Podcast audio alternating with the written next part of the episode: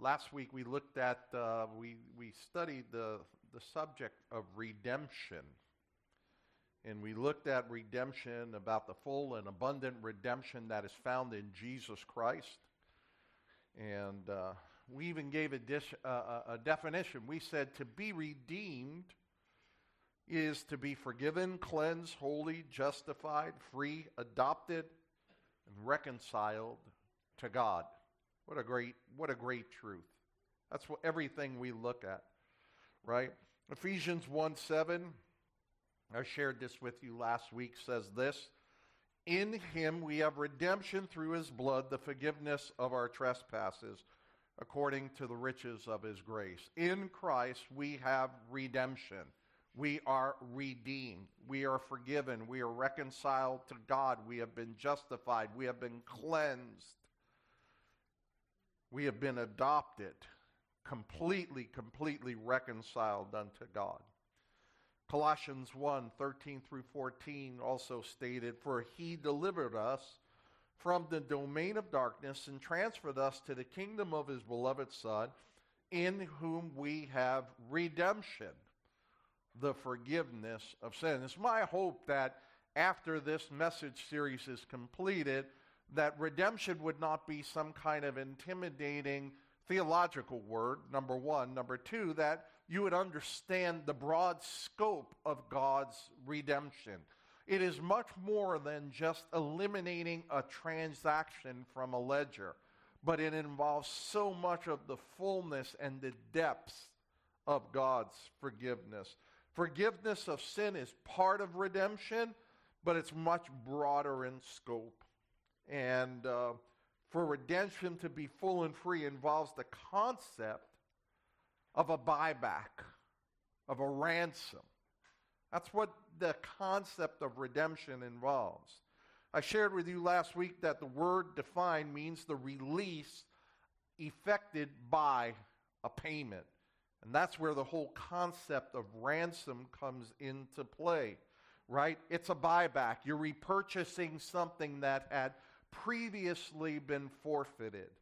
And because there is a buyback, it's implicit in it that there is a cost, right? There is a cost to redemption. I think the best way this is reflected is in 1 Corinthians 5:21. Now, if you've been in this church any time, it's, this is probably the singular most quoted verse that I go to in the Bible many times. I don't get tired of it. 1 Corinthians 5:21 He made him who knew no sin to become sin on our behalf that we might become the righteousness of God in Christ Jesus. Therein is an accounting term. There's a debit and there's a credit that's being made. Our sin is being debited to Christ, it's being put upon Christ. His righteousness, what we do not earn, is being credited to our account. And so, consequently, oh, bear with me one second. So, consequently, there is this buyback, there is this exchange, there is this winning something back. And this is critical for you to be able to understand. What needs to be purchased back? Well, I'll tell you, if you look at Paul's epistle to Romans, if you go to Romans chapter 3, Paul lays out in more detail the necessity for redemption. We are told in Romans 3:23, I'm sure many of you this, know this already. For all have sinned and fallen short of the glory of God. All have sinned. In Romans chapter 3, verses 9, 10, and 11, Paul states, There are none righteous, no, not one. All have sinned, all have fallen away, all have become useful because of the curse, because of the Adamic sin, or what we like to call the original sin, which was penetrated through the human race to every single person born of Adam. Consequently, all people are in danger of judgment danger of eternal death. And so God created mankind for his glory. He created mankind. And so, what needs to be purchased back, what needs to be taken back, is mankind. That's what needs to be redeemed. That's what needs to be repurchased. All have sinned. All are in need of Christ. Romans 3 24 and 25 speaks of being justified as a gift by his grace. How?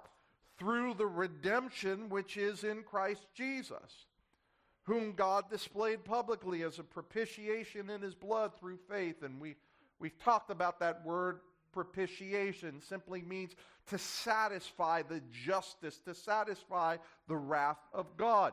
Christ Jesus provided propitiation. Why?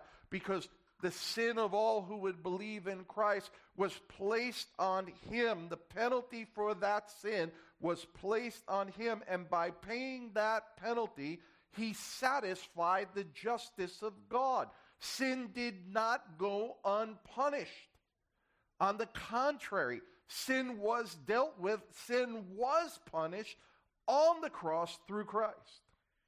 When you think about that to your own individual situation, whatever the litany of your sins were, if you are in Christ, if you are born again, they were paid. Justice was met out against those sins because of the blood of Christ. And the believer entrusts himself fully and wholly to that atonement made on the cross of Christ. That's the only thing we can hope in, right? So we, we entrust ourselves completely and fully to Christ. And our sins have been done away with we have found redemption. Why does the unbeliever go to hell? Why does the unbeliever not have atonement? And the answer is simple their sins were never atoned. So the very thing that they were guilty of remains. Remember Jesus' encounter with Nicodemus in John chapter 3? Remember, he tells Nicodemus, John 3:16, "For God so loved the world that he gave his only Son, that whosoever believeth in him should not perish but have everlasting life." Everybody knows that. You go to a football game, there's John 3:16. Everybody knows John 3:16. But not too many people pay attention to John 3:17 and 18. For he who believes is not condemned He who believes is not condemned. But he who does not believe is condemned already. They're condemned before the cross, they're condemned after the cross because there is no atonement for their sin. It was not paid for by the blood of Jesus Christ. And consequently, their sin will be before God and justice will be dealt. And there's no atonement. That's the necessity for the gospel. It is the necessity for the proclamation. It is the necessity for those of us that share the gospel with people who are lost, with lost family members, with lost friends, with lost neighbors. The necessity, the urgency to proclaim that message is to give them a remedy for their sin, and that remedy is found in the person and the work of Jesus Christ. So herein is the buyback the exchange that needed to take place in order to have a full and free redemption in Christ. Christ was sinless, the sinless Lamb of God. And only Christ could be in a position to pay for that sin. So Christ was offered to purchase, to redeem on the behalf of those who love the Lord, the saints. Now, God, being the judge, offered his only Son, poured out upon him the punishment for the sin of all who would place their faith and trust in Jesus Christ. God judged sin through his Son. And he imparts Christ's righteousness to all who put their faith and trust in Christ, the forgiven. This satisfies the justice of God, enabling God to be just. He's just now. Sin has not gone unpunished. And to be the justifier of those who have faith in Christ Jesus. This is awe inspiring, miraculous stuff. Because I don't know if you do, but every time I read this through the scripture, I am blown away at just how undeserving I am. I don't deserve this. I don't deserve any of this. Romans 5:10 says this regarding for if while we were enemies we were reconciled to God through the death of his son much more having been reconciled we shall be saved from his life. That reconciliation took place while we were enemies of God. And that word reconcile has its origin in a financial um, mode. It's about exchanging currencies and coins, is really what it is. So here we see this buyback where we're reconciled to God. We were enemies of God and we were reconciled to God. And one important note that I want to share this was done for us at the appointed time. It was completed for us at the appointed time set forth by God the Father.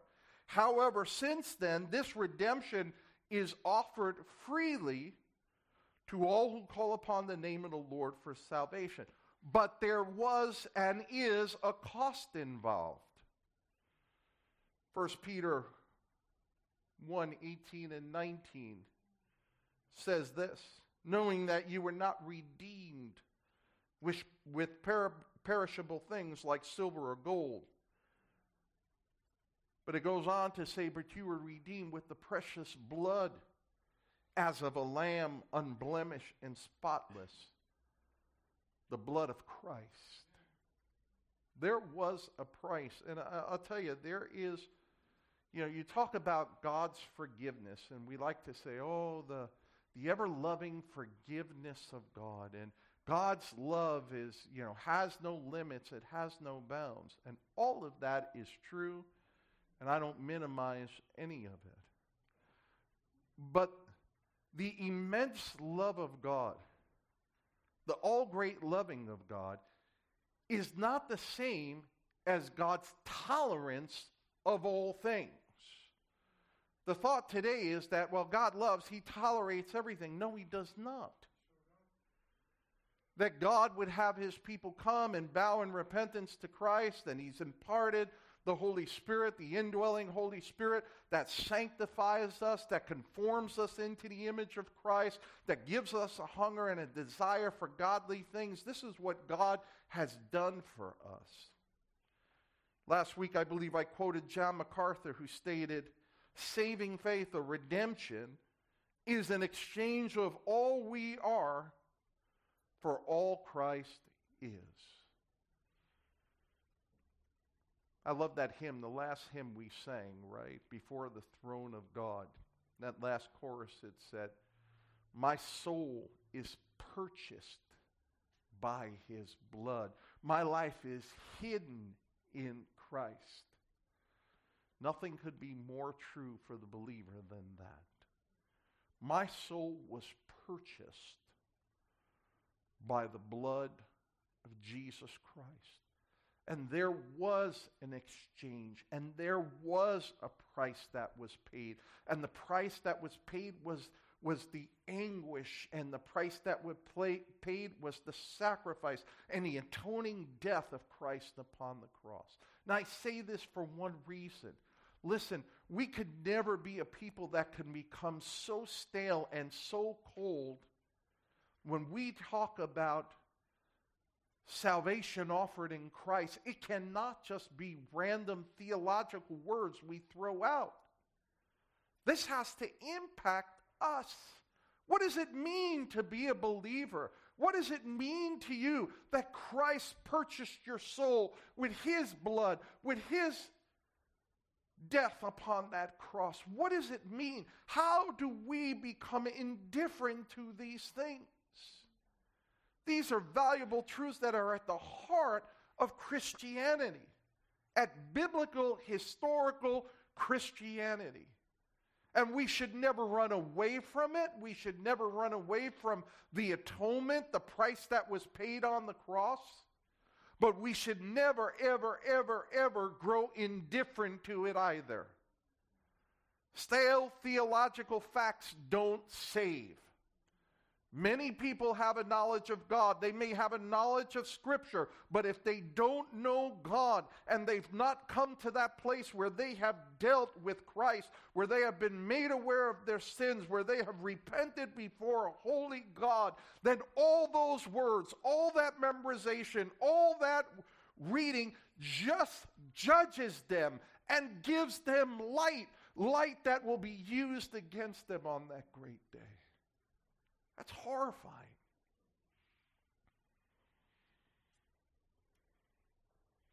So I want to show you two parables we're going to take a look at today that are a good illustration of redemption and this buyback, this ransom that is paid.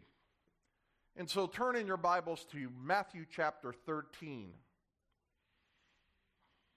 And we're going to be looking at two parables.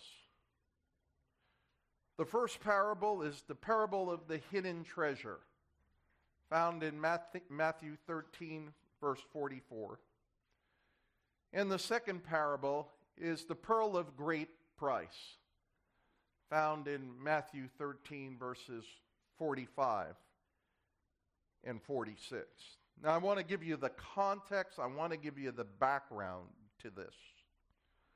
In Matthew 13, Jesus was preaching and teaching the multitudes regarding the kingdom of heaven. And he starts speaking in parables. And you should note, by the way, that Matthew's gospel is the only gospel that refers to the kingdom of heaven. Matthew is Levi, the tax collector. I, I, I want that to sit on you for a moment. The tax collector got saved. Just so you have the right context here, a tax gatherer or a tax collector was a Jew who collected taxes for the Roman government. But they worked on commission.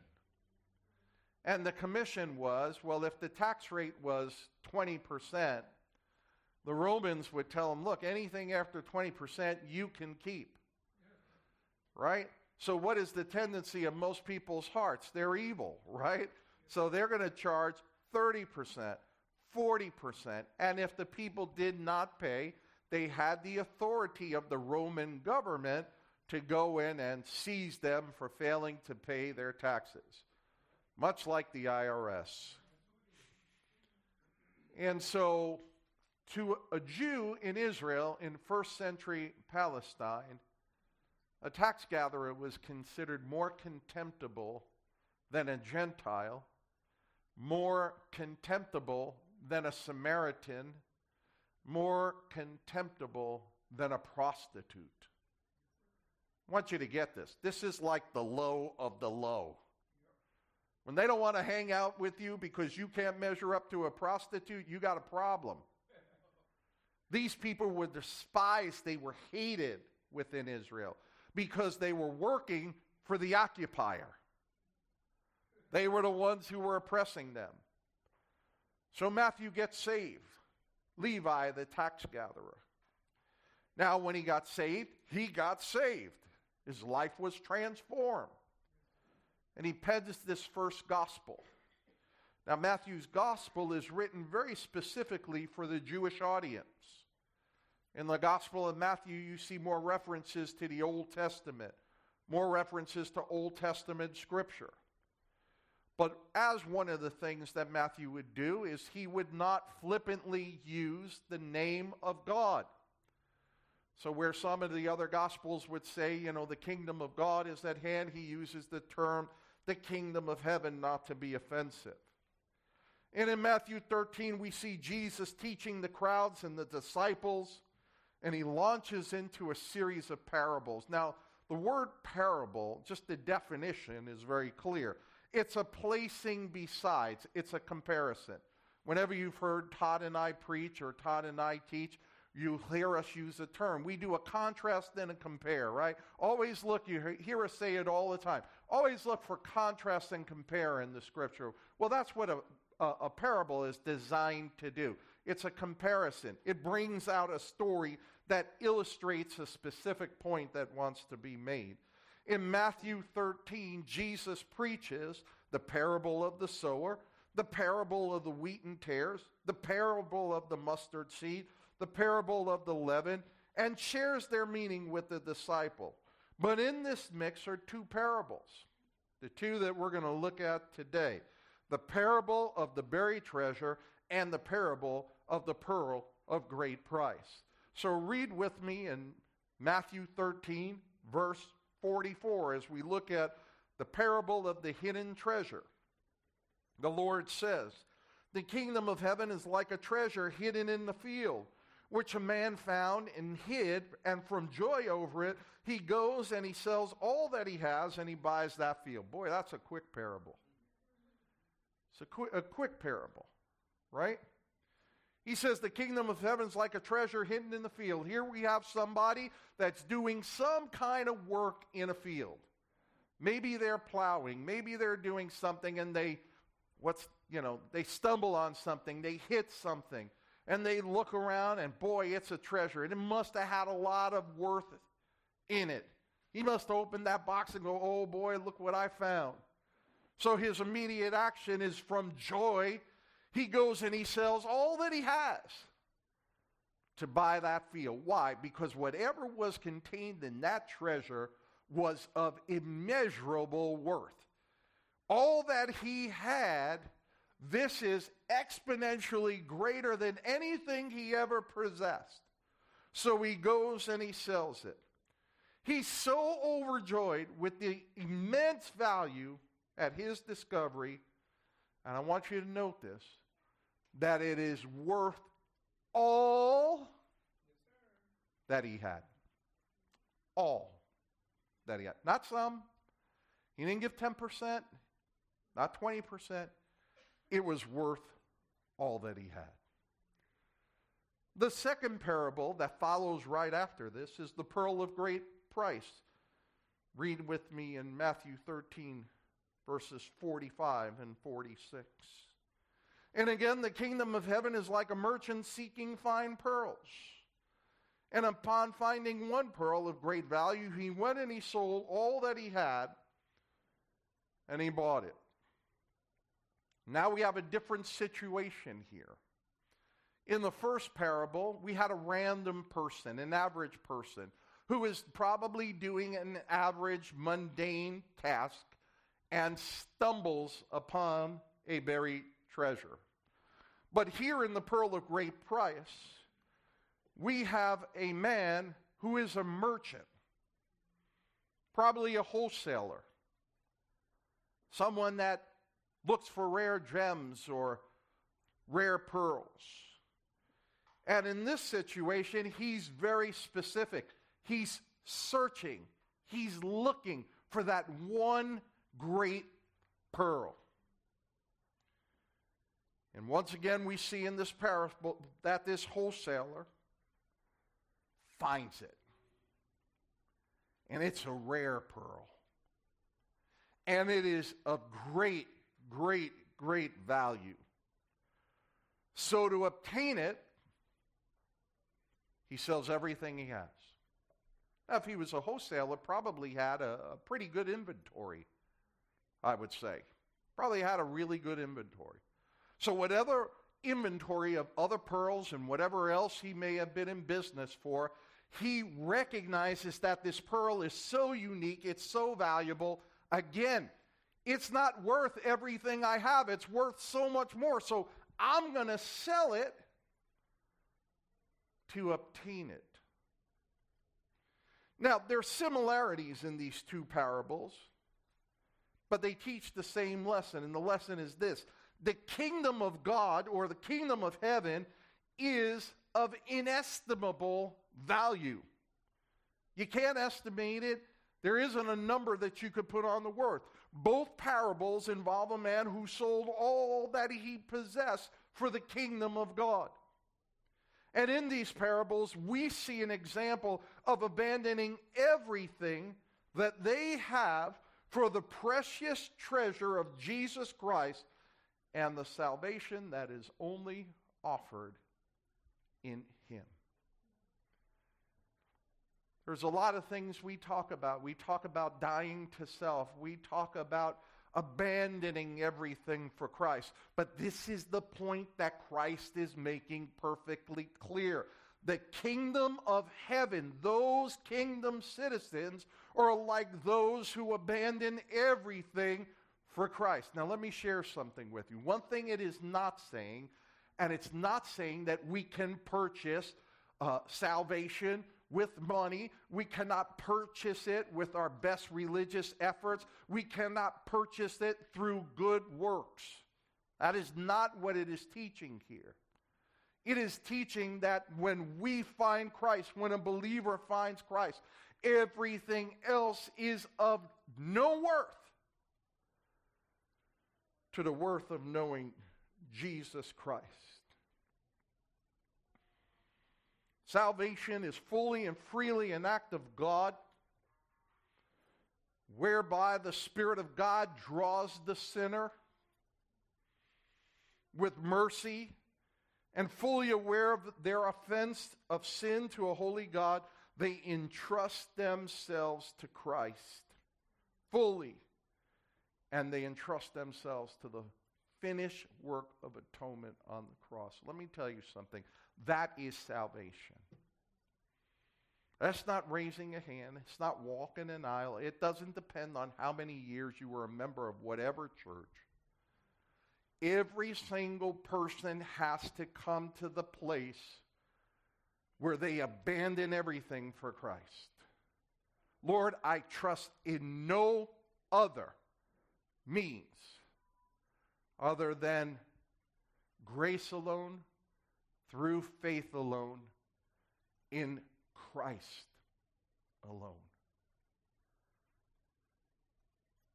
And you wouldn't think so. But that's a grounding I think we need to hear constantly. Because I think there's many times inside of us where we could fall prey to I did something, I recognize something. Yeah, it is through grace alone or faith alone. But unless we come to the place where we abandon all hope other than Christ, that's what brings us to Christ. And we talk about this ransom, we talk about this exchange. We see it being portrayed right here. God, in effect, exchanges the sin of the person now atoned for through the blood of Jesus Christ for the righteousness of Christ. This is even more insane, at least from a human perspective. This is redemption. This is at the heart of the gospel. Turn with me in Hebrews chapter 9. Just turn real quick to Hebrews chapter 9. Hebrews chapter 9, verse 15. The writer, speaking of redemption, says this And for this reason, speaking of Christ, he is the mediator of the new covenant, in order that since a death has taken place, okay, so we know a death has taken place. He tells us why a death has taken place. Why did a death take place? For redemption of the transgressions that were committed under the first covenant, those who have been called may receive the promise of eternal inheritance. There's the exchange. There's the ransom. There's the buyback. A death took place. Why did a death took place? For the redemption of those that have been called, that they would receive eternal life. This is what was done on our behalf. For all who are in Christ Jesus, this is what is done on our behalf. And the treasure and the pearl represent in the parable, it represents Jesus Christ and the salvation that is offered fully and freely. And while it cannot pay for salvation by selling all the worldly goods, once we found that price, no, once we found the prize, we are willing to give up everything to possess it.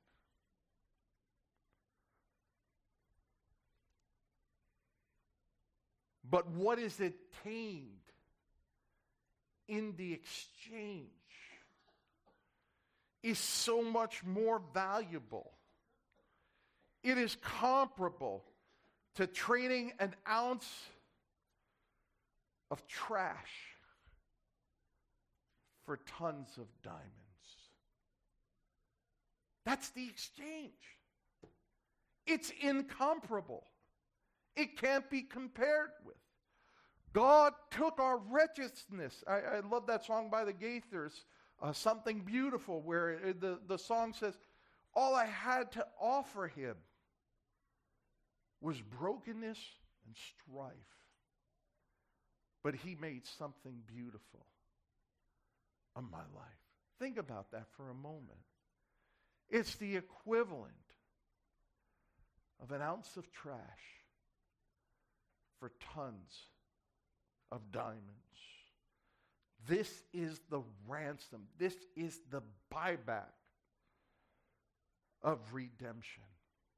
In both parables, the treasures are hidden. You notice that?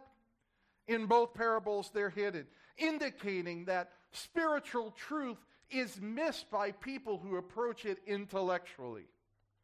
That they had to have the eyes of the Spirit, the eyes of the Spirit had to be opened there. The mysteries of the kingdom are hidden from some of those who are unable to hear and see or comprehend these truths and the disobedient, they reap the natural consequences of their sin. That's a cause and effect. That's all it is. The wages of sin is what? Death. It's spiritual death. It's cause and effect. Here, you want to sit? Here it is. Those whose eyes are opened by the Spirit to discern spiritual truth, they like the men in the parable, understand the great value. While you're still in Matthew, just go over to 1 Corinthians chapter 2, verse 14. Speaking of the natural man, Paul writes, But a natural man does not accept the things of the Spirit of God, for they are foolishness to him, and he cannot understand them, because they are spiritually appraised. And that word appraised means that they're judged up and down. It's the process of careful study. The natural man does not accept the things. How do you know someone's saved if someone's not saved? Who accepts the things of the Spirit and who doesn't? The natural man cannot accept the things of the Spirit. Whether logically they get it, there's always going to be a missing of the mark somewhere along the line. Notice the merchant in the parable of the pearl of great price. Once he found that pearl, guess what he did? He stopped searching. He sold all that he had, he acquired it. And when he acquired it, he was joyful. He had the very thing that he was looking. You know, you look at the two parables, one he stumbles on. It's like many people who stumble upon the gospel right? They weren't looking for the gospel. Think of the Apostle Paul on the road to Damascus. Was he singing Amazing Grace? No, he had murder in his heart, he had persecution in his heart. God found him. God saved him on the road. He wasn't looking for Jesus. He wasn't saying, How do I become a Christian? He wasn't contemplating the weighty things. God literally knocked him off his horse. But yet there are those who have the word and go looking. That's the one in the pearl and the great price. They were looking, they were examining the scriptures. They were looking, they were searching for that, for that great pearl, that great value. They were searching for Messiah. There was a hunger placed by God inside their souls, and they went out looking. And when they found the gospel, when they found Christ, they surrendered. I often think, which one of the two was I?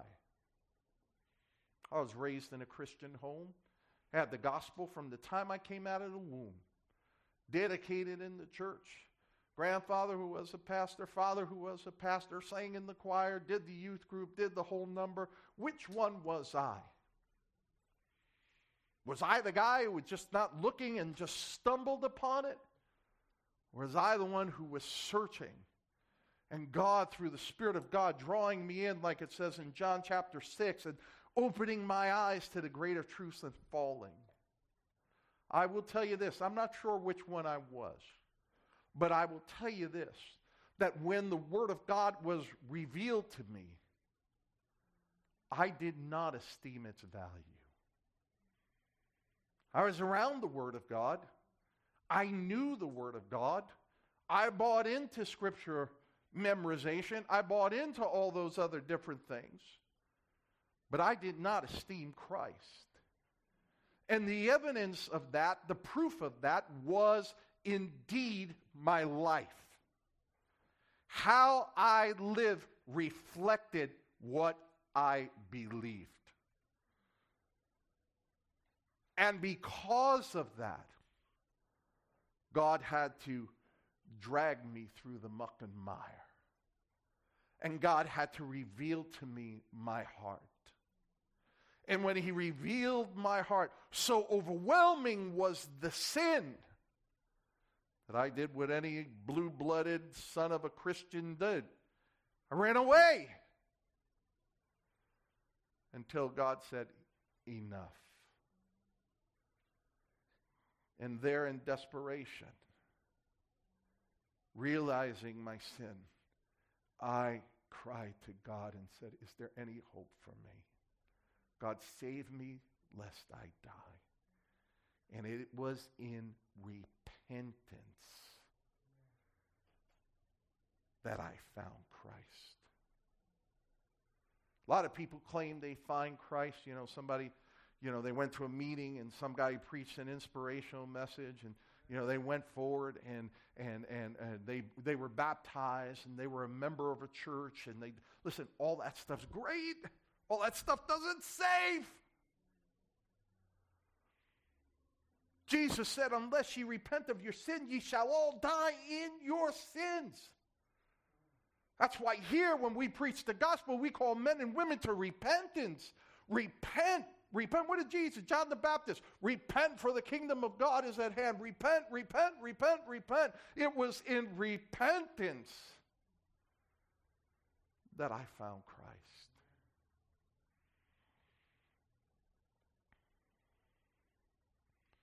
Listen, Jesus Christ fulfills our greatest needs he satisfies our longings. He makes us whole and clean before God, calms and quiets our hearts, and gives us hope for the future. This great price, of course, when we talk about the pearl of great price, this great price was the price that Christ paid for all who put their faith and trust in Christ Jesus. So, what does this mean to us? Because of the redemption that is found in Jesus Christ, the least of us can find new life in Christ because Christ paid for our redemption. That ransom was done, that exchange was completed. What was Jesus' last words on the cross? It is finished. The price has been paid. The debt is settled. It's done. And we are never to trifle with that. We are never to make that just a point of stale theology or, or stale argument. That's my problem, you know. I love apologetics. I really do. But apologetics are emerging now as a man made process to try and persuade someone to come to Christ. And so if you study apologetics, there's all these you know, different tex- techniques. There's evidentiary apologetics. You know, oh, do you know that they found in Israel this, that, and the other thing? And oh, if you look at the Word of God, it's been proven like that. There's presuppositional apologetics, right? Which is, oh, well, we're, we're, starting at a delta here that, that there is a God. So if you tell me there isn't a God, I'm not going to, um, you know there's a God by the virtue of the fact that you tell me there's no God, you know that there's a God, right? And so we have a lot of good people that follow various forms of apologetics. And we should, by the way, study to show thyself approved unto God, a workman that does not need to be ashamed, rightfully handling the, handling the word of God. That's, that is given. But the greatest message is this what Paul said in Romans 1:16, I am not ashamed of the gospel, for it is the power of God unto salvation. It doesn't contain it, it doesn't need to be explained. When the gospel is proclaimed, the very power of God goes forth. And we must always proclaim that gospel. And we must always proclaim the price that Christ paid. And we must always proclaim his resurrection over death and how he defeated death and sin. And if any man is in Christ, he is a new creation. My goodness, what glorious hope there is for anyone, whether you are that prostitute or whether you're that multimillionaire or billionaire. There is a hope and a surety that is found only in the proclamation of the gospel of Jesus Christ. And if we waver from the gospel, we should expect no one to come and be saved. Because the gospel is the power of God unto salvation. Christ, uh, Galatians 3:13 says this. Christ redeemed us from the curse of the law, having become a curse for us, for it is written, Cursed is everyone who hangs on a tree. And what was the curse? The curse was death, physical and eternal. The writer of Hebrews says this But we do see him who is made for a little while lower than the angels, namely Jesus, because of the suffering of death, crowned with glory and honor, that by the grace of God he might taste death for everyone. Christ tasted that death. Christ endured. Listen, the streets of heaven, this is, this is great. The streets of heaven will be filled by former captives who, through no merit of their own, find themselves redeemed, forgiven, and free. Slaves to sin, slaves who were once to sin, have become saints. Let me tell you something. I'm going to be walking down the street of heaven with some of those guys. Slave of sin. Yeah, I was a slave of sin, but Christ redeemed me from the curse. We were slaves to sin. That's the emphasis. We were slaves to sin. We were slaves to sin. I'm telling you again, life changing chapter. Todd, what is it? Romans chapter 6. Life changing. You were dead in your trespasses and sins, but Christ made you alive together with Him. And I often wonder how can these things be? How can a wretch like me, be made sanctified, made right before God, reconciled, adopted into the family of God. It is only through the redemption that is offered in Jesus Christ. So, church, I, what I wanted to do with this is I wanted to bring out, I wanted you to see the beauty of redemption. Do you see the majesty? Do you see the worth of Jesus? Have you found the pearl of great price? Have you found the buried treasure? And have you exchanged all of your trash for a ton of diamonds that are only found in Christ? Listen, I, I, I, said this earlier. Don't confuse the all forgiving grace and mercy of God with God's tolerance of all sin. It's probably one of the biggest things that's going on today. You're going to heaven and hell. Oh, you break all the commandments. You're a sinner? Yeah, I'm a sinner. Why, why should God send you to heaven? Because God forgives. He does forgive those who come with faith and repentance. Romans 3:25 says, he passed over sins previously forgiven. But I want to give this. The writer of Hebrews says this in Hebrews 2 3. You don't have to turn there. He asks this question How shall we escape if we, know, if we neglect so great a salvation? And you say, What's this got to do with the pearl of, of great price and the buried treasure? Simply this that word neglect, there in the Greek, properly translated means without concern. Like I, you pay it no mind. It's without concern. It's unaffected. Viewing something as being without significance. How many people look at Christ that way? I'm not, I'm not too concerned by that. God, well, Jesus forgave me. Jesus forgave me. In verse 1 of Hebrews, that same portion in Hebrews, he says, Listen, let us guard ourselves lest we drift away. He uses a nautical term. And the term is uh, of a boat that is not moored to the dock. So if you pull your boat up to the dock, but you don't moor it to the dock, what happens? The tide comes in, and eventually you start to push that boat out, push that boat out. And the writer of Hebrews is telling the church there, hey, pay attention lest you drift away in unbelief.